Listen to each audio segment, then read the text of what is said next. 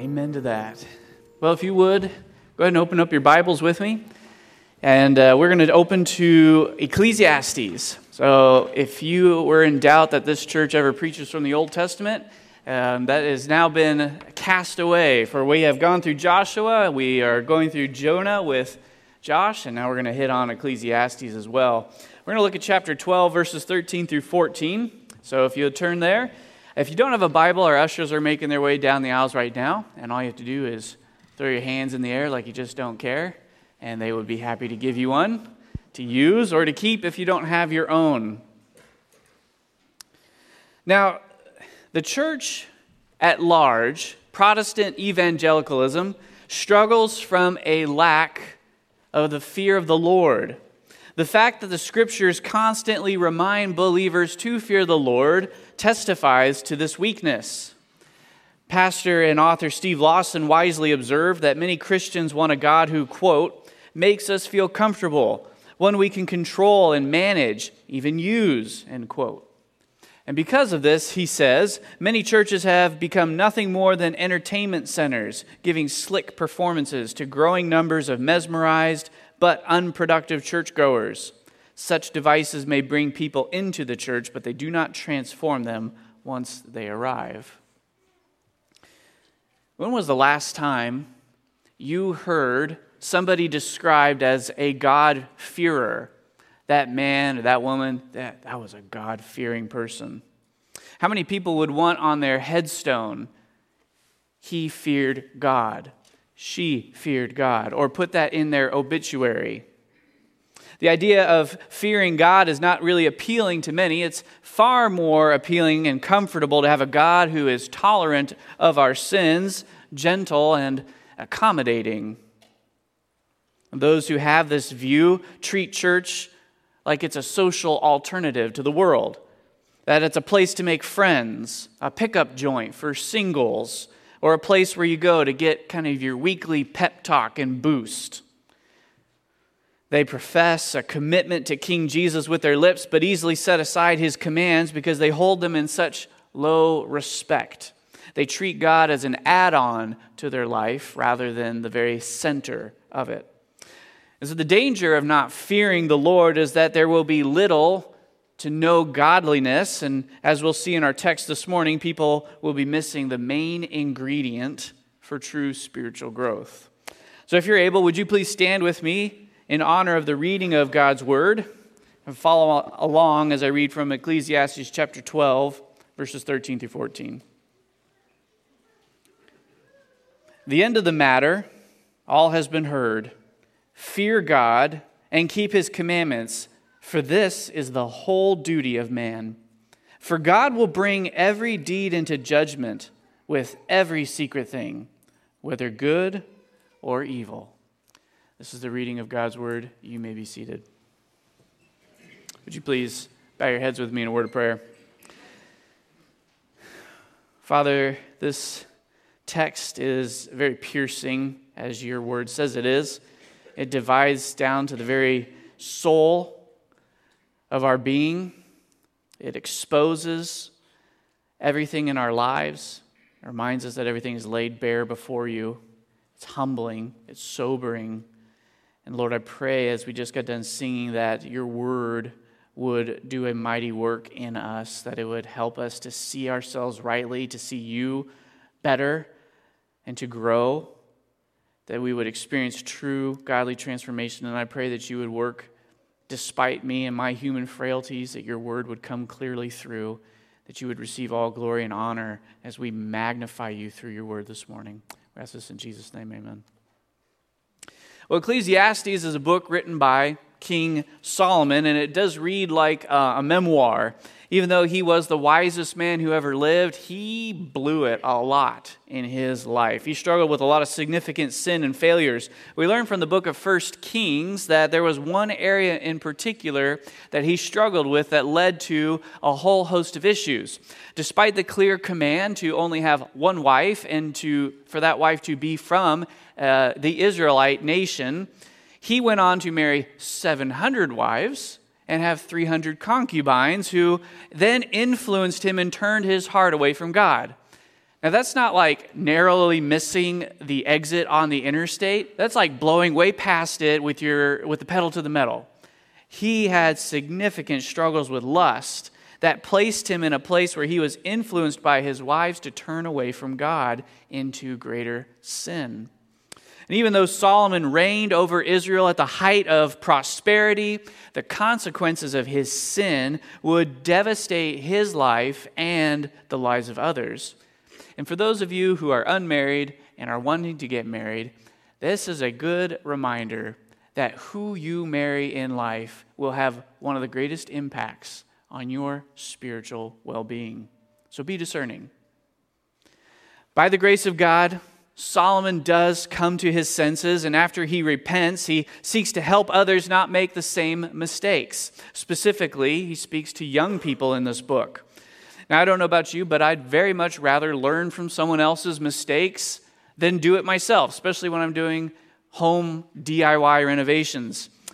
Most of us understand that when you see your sibling growing up get a spanking, you say, I'm not going to go do the thing he just did. So Solomon helps us by answering one of the most important questions of all time What is the meaning of life? You see this all throughout the book. At the beginning and the end, Sol- Solomon despairingly declares, Vanity of vanities, all is vanity. And that word vanity in the Hebrew means empty, uh, it means pointless all for nothing. It's like the steam off a cup of coffee, or you, when you see your breath on a cold day like today. It's there one moment, gone the next. And what he means by saying this is that all of the good things in life don't last. It never truly satisfies. So, what's the point of doing anything in life when it doesn't last? Today, people are led to believe that the American dream is the ideal thing in life, that you should get a good career, you should get a nice house, get married, have two kids at least.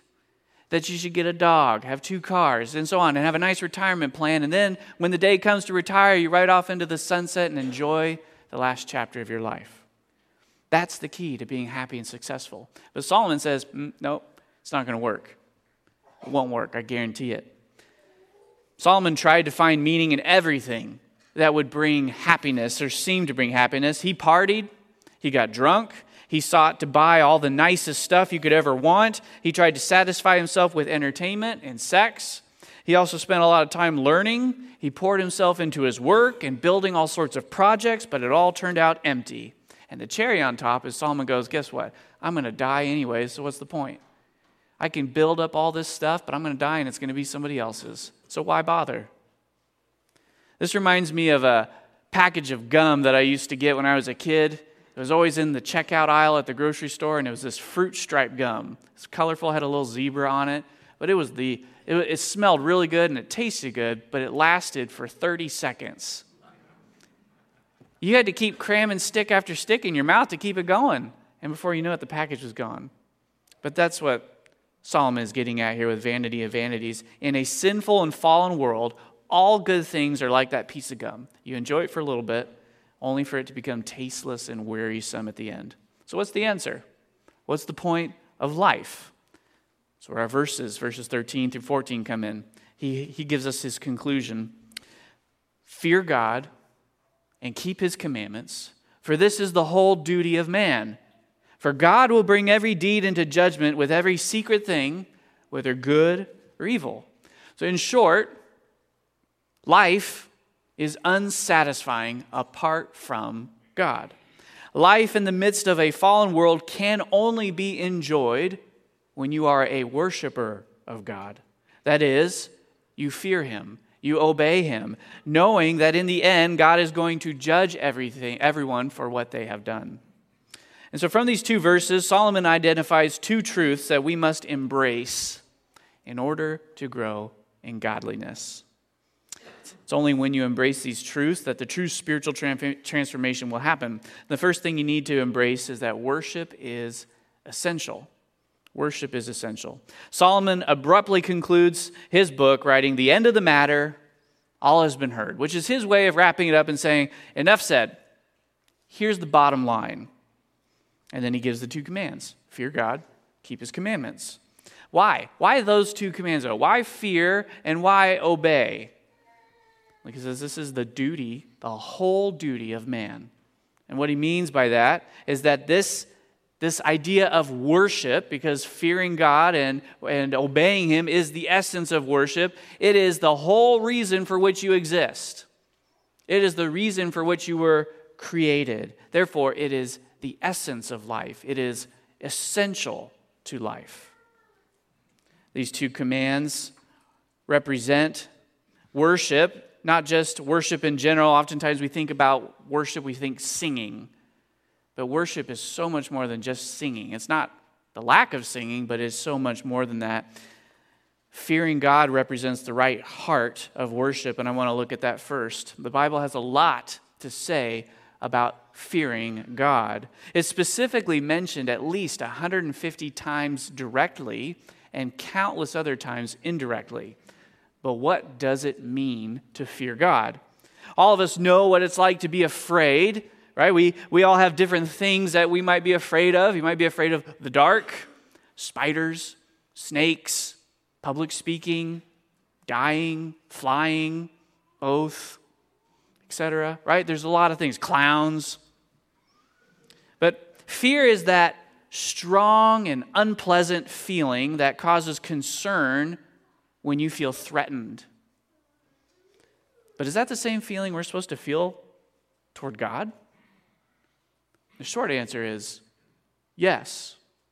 The primary term used in the Hebrew is yare, and it means being frightened or threatened. And guess what? God is the most threatening thing in all the world. You cannot come up with something more threatening than an all powerful, holy God. But it seems strange for Christians to talk about being afraid of God. After all, we, we have been saved from his wrath and we are adopted in, as his children. So, in order to reconcile these truths, people will often define fearing God as this idea of reverence and awe. And it certainly includes that, but the meaning of fear never fully evaporates. I think there's a couple reasons why the idea of fear is often left out of the definition. First, Satan doesn't want us to fear God in a biblical way because then it leads to growth in godliness. He doesn't want us to live a godly life. Second, I think living in a country that is a constitutional republic desensitizes us to fearing authority because we have a government that's run by the people, not the other way around.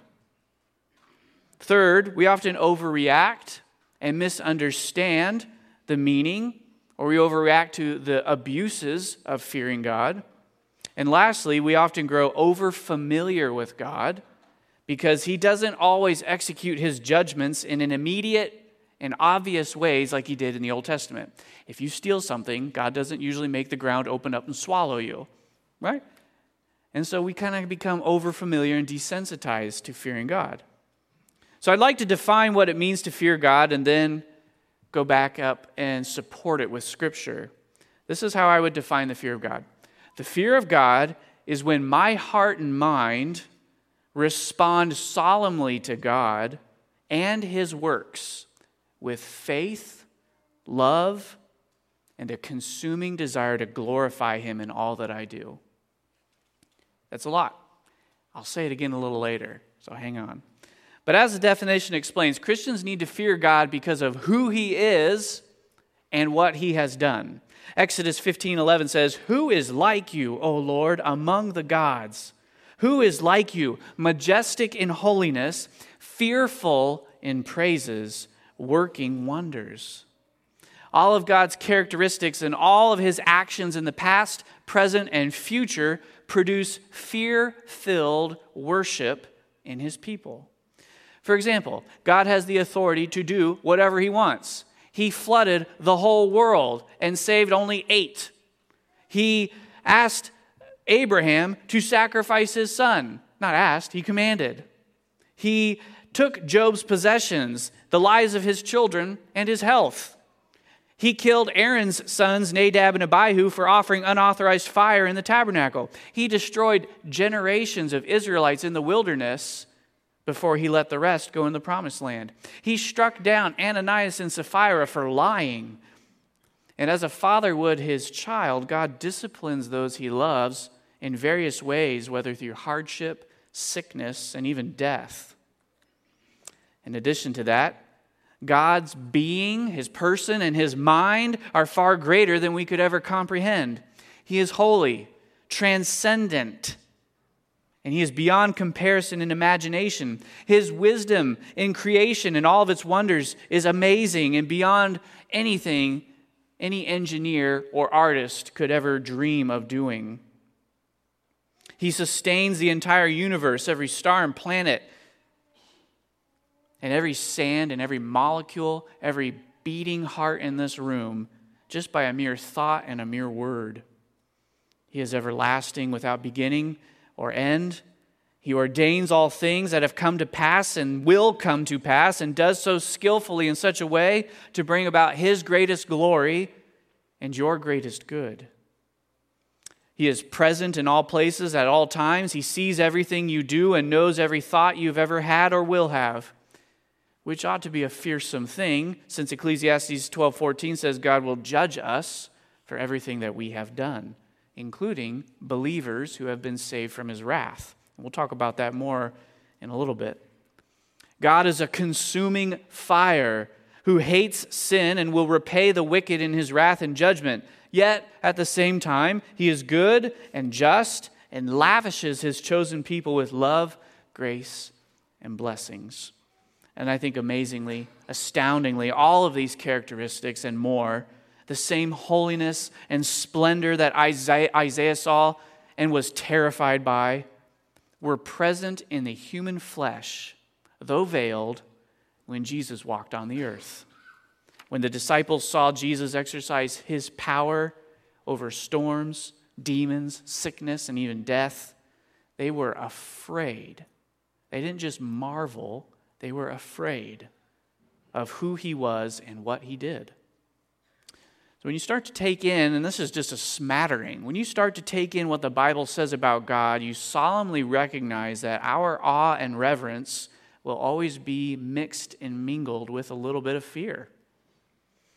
It's very much like that feeling you would have if you barely missed a destructive tornado passing by, tossing cars in the air like matchbox cars and ripping trees and houses to shreds. You see its destructive power, you recognize that your life could have been lost, and then your attention is directed to the power of God behind and manifested in that tornado. You would feel both fear and a sense of reverential awe. Now, just to be clear, fearing God is not just some outdated command found only in the Old Testament. There are several verses that speak to it in the New. The Greek term for fear is phobeo or phobos. It's where we get the word for phobia. Matthew 10 28 says, And do not fear those who kill the body, but cannot kill the soul. Rather, fear him who can destroy both soul and body in hell. Philippians 2:12 says work out your salvation with fear and trembling with your knees knocking together. Now, one of the fascinating things about biblical fear is that it actually draws us to God. It draws us to cling to him rather than casting us away from him. It doesn't seem like that would be the natural thing, but that's the way the Bible describes it. There is a, a biblical tension that we have to balance. And Jerry Bridges noted in his book, The Joy of Fearing God, that the fear of God is kind of like the two forces we often feel in this life the centripetal and centrifugal forces that operate in physics. These are opposing forces that you feel like if you were to tie a string to a rock and swing it around your head or if you were to turn your car really sharply around a curve, you feel centrifugal and centri- centripetal forces at work. On one hand, centripetal force keeps the, the rock and keeps you from flying off into the distance, and the centrifugal force keeps you from getting too close. In the same way, the fear of God both pushes us away and at the same time draws us toward Him. It's fascinating how it works. Psalm 130, verses 3 through 4, describes this tension. It says, If you, O Lord, should mark iniquities, O Lord, who could stand? And the rhetorical answer is nobody, no one. That should cause fear and send us running away. But then the psalmist says in verse 4 But with you there is forgiveness, that you may be feared. See, forgiveness draws us into the Father's embrace, but at the same time, God's attributes hold us at a fearfully reverent distance. Those two forces are always acting in the heart of a believer. And like many teachings in Scripture, balance is required so that we don't fall into error on either side. One side of error is to fear God in a legalistic way that distorts the gospel. This type of fear leads someone to obey so that God won't get angry. It treats God like he's the mythological god Zeus, that if you step over the line, I'm going to strike you with a lightning bolt. That was the mindset of the wicked servant from the parable of the talents. He hid his master's money in the ground instead of investing it because he was afraid and thought the master was a harsh man. He had a distorted view of God and did not love him. But the opposite ditch to avoid is not fearing God at all, to become overfamiliar with him. We can know that's happening when we don't hate our sin like we, like we should when we think we can love two masters, when we coddle our sin to our chest and try to hold on to Jesus at the same time. We often don't hate our sin like we should because we don't have a God in our mind who hates sin. So now that we have a little bit more biblical description of fear of the Lord, let me repeat the definition. The fear of God is when my heart and mind respond solemnly to God and His works with faith, love, and a consuming desire to glorify Him in all that I do. The 20th century pastor and theologian John Murray wrote The fear of God is the soul of godliness. A wise commentator noted that it is the conduct that derives from worship. Our conduct derives from worship of fearing God that's why Solomon places this command to fear him before he says, obey him, because a knowledge of God leads to obedience. Fearing God is the fountain from which obedience flows. So that leads us to the right conduct of worship, which is obedience, keeping his commandments. And that's a pretty straightforward command, right? It's easy to understand, but we do know by experience, not always easy to execute, not always easy to do it. Jesus warned his disciples in the garden the spirit indeed is willing, but the flesh is weak. And we can all relate to the Apostle Paul's disgust for sin as we wrestle with it when he wrote, Oh, wretched man that I am. It's pretty easy to notice blatant disobedience in your life. So I think it'll be more helpful just to talk briefly in a way that helps us discern counterfeit obedience.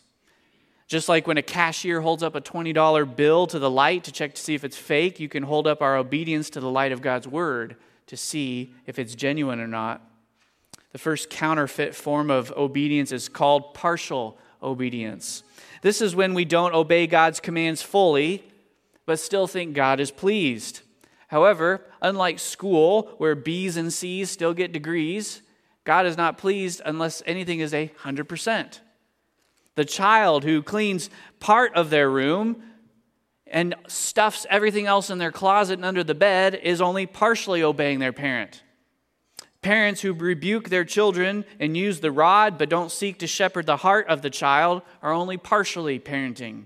The person who says, sorry, instead of saying, will you please forgive me, is only half heartedly reconciling. The person who tells a white lie or omits the full truth when they're doing their tax returns by rounding up or rounding down when convenient is not telling the truth. Partial obedience is tempting because we often rationalize it to make it better than it sounds, but it doesn't pass God's standard. You can put lipstick on a pig, but at the end of the day, it's still a pig. The other form of, of fraudulent obedience we would call is postponed obedience. This is what's knowing what is right to do, but waiting until it's more convenient to do it. This happens when we are confronted with our sin, but we are unwilling to take the radical steps to repent. This is the child who says, Yeah, mom, I'll take out the trash after I'm done playing my video game. This is the unmarried person who says, Well, I know I shouldn't make out or sleep with my boyfriend or girlfriend, but we're going to get married someday. It's fine. Or this is the person who says, Well, I know I should go to church, but I'm fill in the blank. Or this is the person who says, I know I should share the gospel. I just just too scared to do it.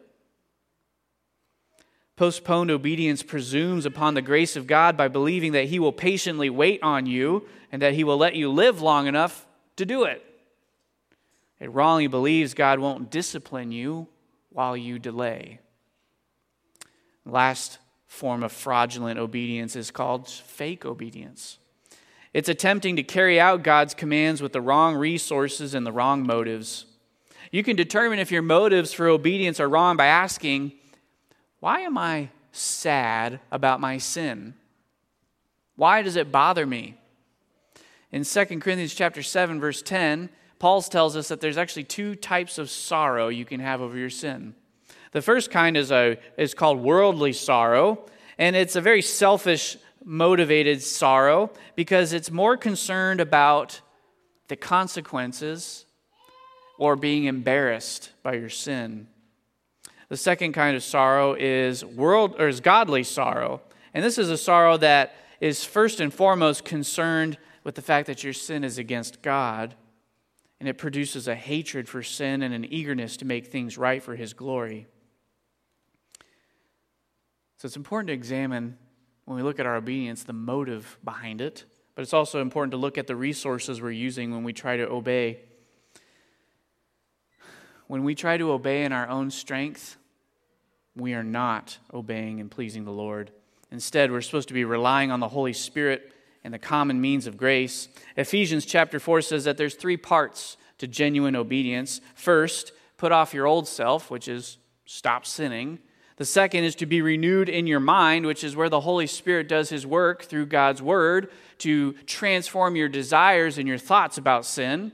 And the third is to put on the new self, to put on righteousness, to do the right thing. These three parts are like a three legged stool. If you take one of them away, the stool falls over. You need all three. If you try to obey without having your mind renewed by the Spirit, then you are just living a moralistic life. You're not doing it for God. If you try to put off sin but don't replace it with the right action, then you'll just sin in a different way. This means that the husband who angrily snaps at his wife and kids only truly obeys when he has stopped his verbal assaults puts on kindness, tenderness, and forgiveness in its place because Jesus Christ has freely forgiven him of far more and far greater sins than anyone else. This means that the person who struggles with sexual lusts puts off the greed and covetousness and idolatry behind pornography, adultery, and fornication, and puts on self control and contentment in its place because they have found satisfaction in their Savior it means the person who struggles with their tongue, with gossiping or slandering or telling dirty jokes and using foul language, truly obeys when they speak what is only good for building people up as fits the occasion so that the body of Christ is built up and edified. See, the fear of God is the ultimate motivator and the ultimate rubric for assessing our obedience to the Lord. It helps motivate us to know that in the end, everything we do will be tested and judged by God in the end. This leads us to our final point, the, the second truth that we must embrace if we want to grow in godliness, and that is that judgment is inescapable. Solomon concludes his book with the ultimate motivation for fearing the Lord and obeying his commandments. Verse 14 reminds us of the universal and inescapable reality of this judgment says, For God will bring every deed into judgment with every secret thing, whether good or evil. Now, there are two different types of judgments described in the Bible with two very different purposes one for the righteous and one for the unrighteous. One before the judgment seat of Christ and one before the great white throne. One for measuring out reward and one for measuring out wrath. So let's look at the judgment of the righteous first. In 2 Corinthians chapter 5 verse 10, you have perhaps the most concise description of the judgment of the righteous. Paul wrote, "For we must appear, all appear before the judgment seat of Christ, so that each one may receive what is due for what he has done in the body, whether good or evil." Kind of sounds a lot like Ecclesiastes chapter 12 verse 14. And Paul is talking to Christians. So what does he mean that we will receive what is due? Well, he actually gives some more detail in 1 Corinthians chapter 3, verses 12 through 15. Now, if anyone builds on the foundation, talking about the gospel, with gold, silver, precious stones, wood, hay, straw, each one's work will become manifest, for the day will disclose it because it will be revealed by fire, and the fire will test what sort of work each one has done. If the work that anyone has built on the foundation survives, he will receive a reward. If anyone's work is burned up, he will suffer loss, though he himself will be saved, but only as through fire. So Christians will stand before Jesus one day and give an account for every word we have ever said every thought that has ever passed through our minds and every action we have ever taken, whether good or bad. And we will watch as rewards will be given or taken away as a result. The ultimate reward of eternal life will never be taken away to genuine Christians, but additional rewards meant to be enjoyed in the new heavens and new earth for all eternity will be at stake. This is a pretty good motivating reason to fear the Lord and why we should strive to grow in godliness. However, the judgment of the wicked will be very different. This is described in Revelation chapter 20, verses 11 through 15. Then I saw a great white throne, and him who was seated on it. From his presence, earth and sky fled away, and no place was found for them. And I saw the dead, great and small, standing before the throne and books were opened.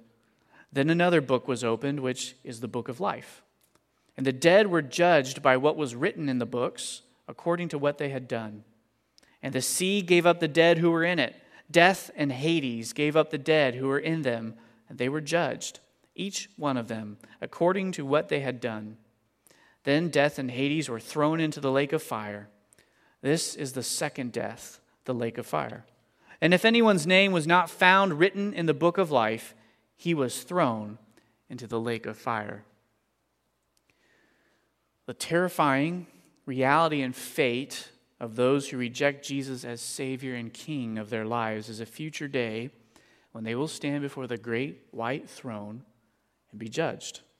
They will be given a special resurrected body made to last through suffering before they are thrown into the lake of fire with Satan and all his demons to endure the wrath of God without pause, without relief, without hope for all eternity. The difference between the fate of the wicked and the righteous is the fear of the Lord. Those who fear the Lord will desperately cry out to God for mercy and salvation and find it in the person and work of Jesus Christ. Jesus died on the cross to save sinners from the wrath of God so that they might fear the one who punishes rather than the punishment itself. But those who do not fear God will continually harden their hearts against the only one who can save them. The famous 18th century revivalist preacher Jonathan Edwards soberly said in his most famous sermon Almost every natural man that hears of hell flatters himself that he shall escape it. Such a sobering reality reminds or demands that we examine ourselves to see if we truly fear the Lord. 2 Corinthians 13 5 says, Examine yourselves to see whether you are in the faith. Test yourselves. That means look at the pattern of your life. We're not asking for and looking for perfection, but we're looking at the overall trajectory. The Christian life is very much like a stock market graph. You'll have some high highs and some low lows. But if you zoom out over the period of your whole life, the overall trajectory will be up to be more like Christ. Do you look like a God-fearer? Or are you a hypocrite? One who talks the talk, who wears the Christian mask, but your obedience is always partial, postponed, or fake. Jesus warns us that many people will appear before the Lord one day, and they will think that they are saved when they are not, because they do not fear the Lord. And he will say, Away with you, I never knew you.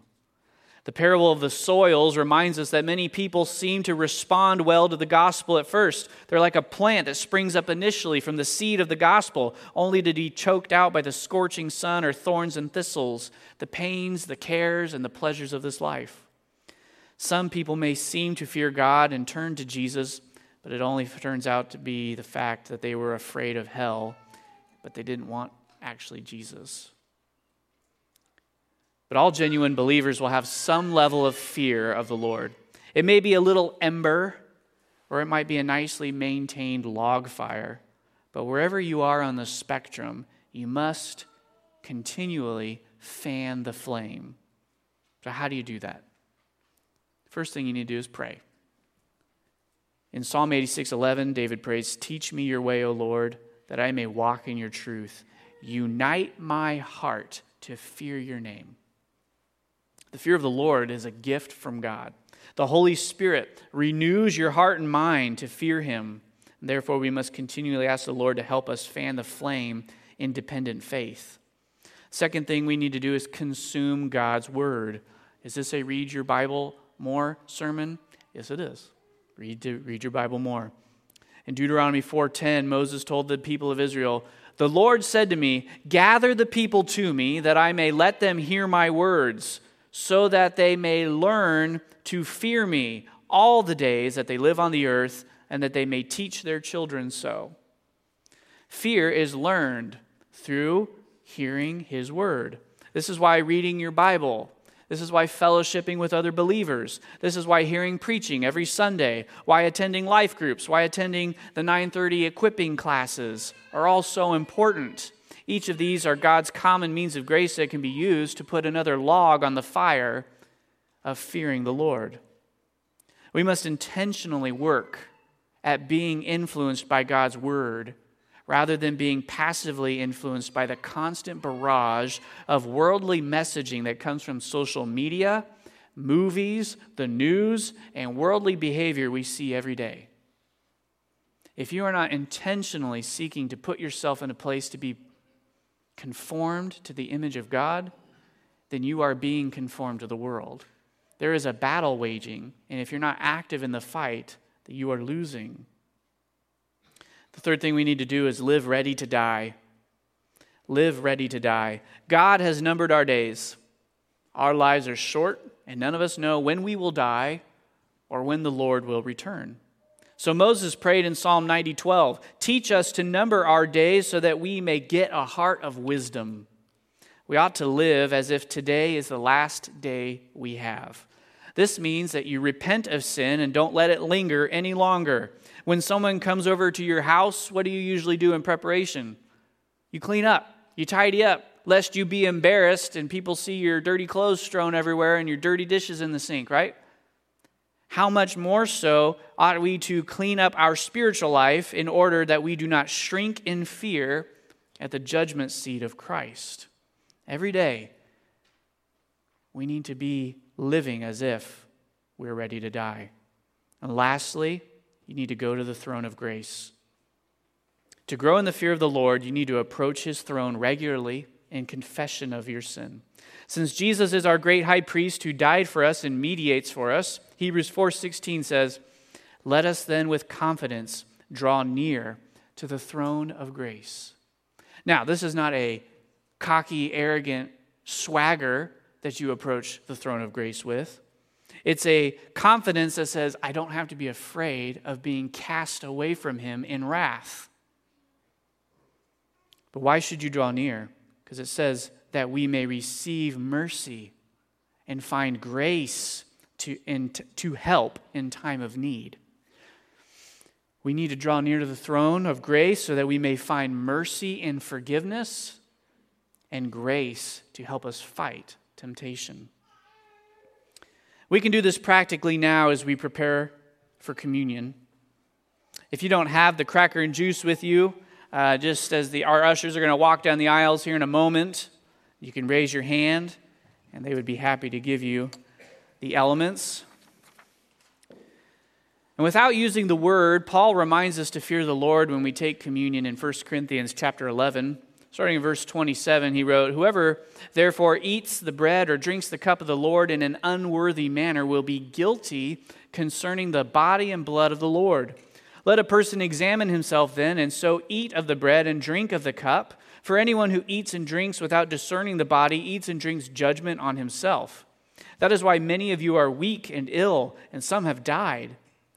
But if we judged ourselves truly, we would not be judged.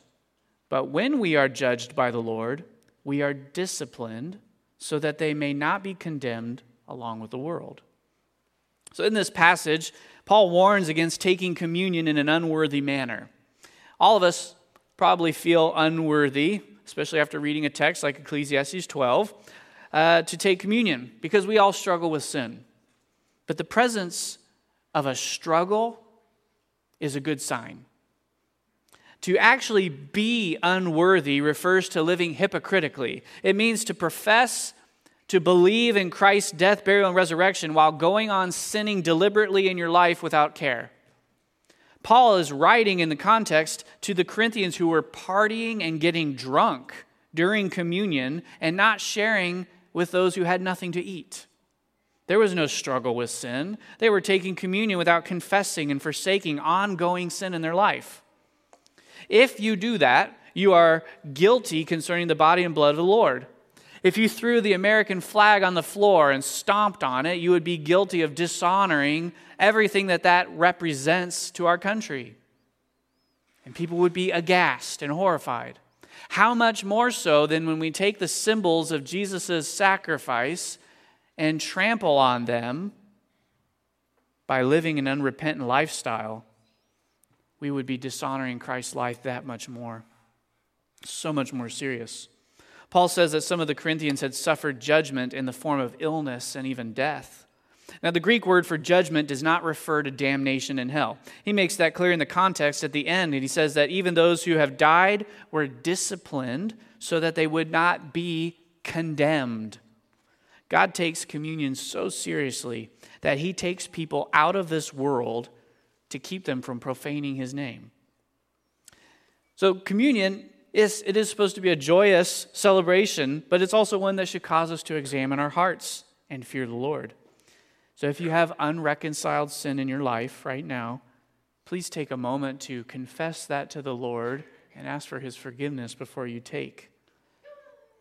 I would encourage any one of you who has ongoing sin that you cannot reconcile right now to abstain from taking communion until you can make things right. So at this time, why don't you go ahead and remove the cellophane foil, whatever this is, from the bottom of the cracker. And as we take communion, we remember the Lord's sacrifice that saved us from the penalty and power of our sins and washed our consciences white as snow, as Paul wrote in verse 23 For I received from the Lord what I also delivered to you, that the Lord Jesus, on the night when he was betrayed, took bread, and when he had given thanks, he broke it and said, This is my body, which is for you. Do this in remembrance of me. Take and eat.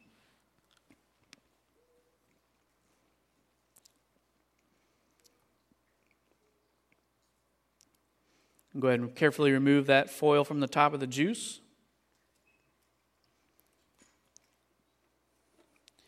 In the same way, also he took the cup after supper, saying, This cup is the new covenant in my blood.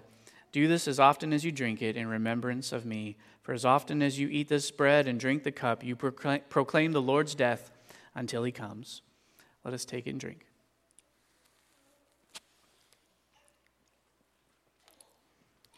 Would you please bow with me in a word of prayer?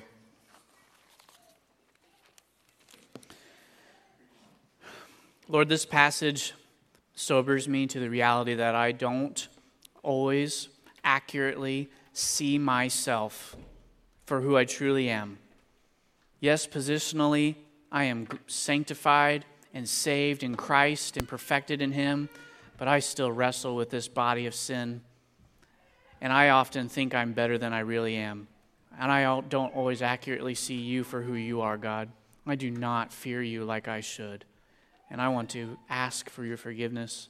I want you to unite my heart to fear your name.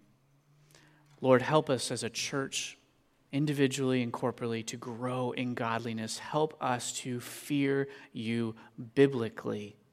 Help us to be drawn to you in a solemn way that our lives are lived in love and consuming devotion to be to glorify you in everything that we do. Help us to live, Lord, to be ready to die as if judgment starts tomorrow. Help us to live with that eternal mindset. And may our church continue to be a salt and light in the midst of this world that does not fear you at all. So, Lord, may it start here. May we fear you here, and may we continue to proclaim your wondrous deeds and who you are to the world. We ask this in Jesus' name. Amen.